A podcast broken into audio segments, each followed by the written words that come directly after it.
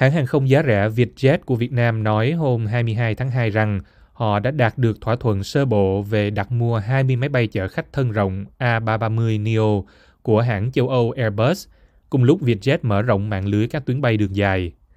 Cam kết trị giá hàng tỷ đô la này được công bố tại triển lãm hàng không Singapore và là một trong những đơn hàng lớn nhất tính đến thời điểm này tại sự kiện hàng không vũ trụ lớn nhất châu Á.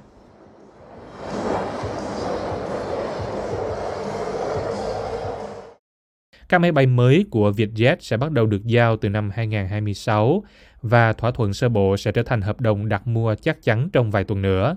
Phó Chủ tịch chuyên trách bán hàng của Airbus là Benoit de Saint-Exupéry cho biết. Vietjet, một trong những hãng hàng không giá rẻ lớn nhất châu Á, nói rằng đơn mua hàng những chiếc A330-900 sẽ thay thế cho đội máy bay thuê gồm những chiếc A30-300 là phiên bản cũ hơn. Đây là lần đầu tiên Vietjet mua máy bay thân rộng Nhu cầu về máy bay phản lực thân rộng đang tăng cao khi hoạt động đi lại bằng đường hàng không phục hồi sau đại dịch. Thỏa thuận mới nhất cho thấy rõ sự tăng trưởng của Vietjet. Theo Reuters, hãng này nói hôm 21 tháng 2 rằng họ đang mở rộng kinh doanh ở các nơi như Úc, Ấn Độ, Trung Quốc, Nhật Bản, Hàn Quốc, Indonesia và Thái Lan.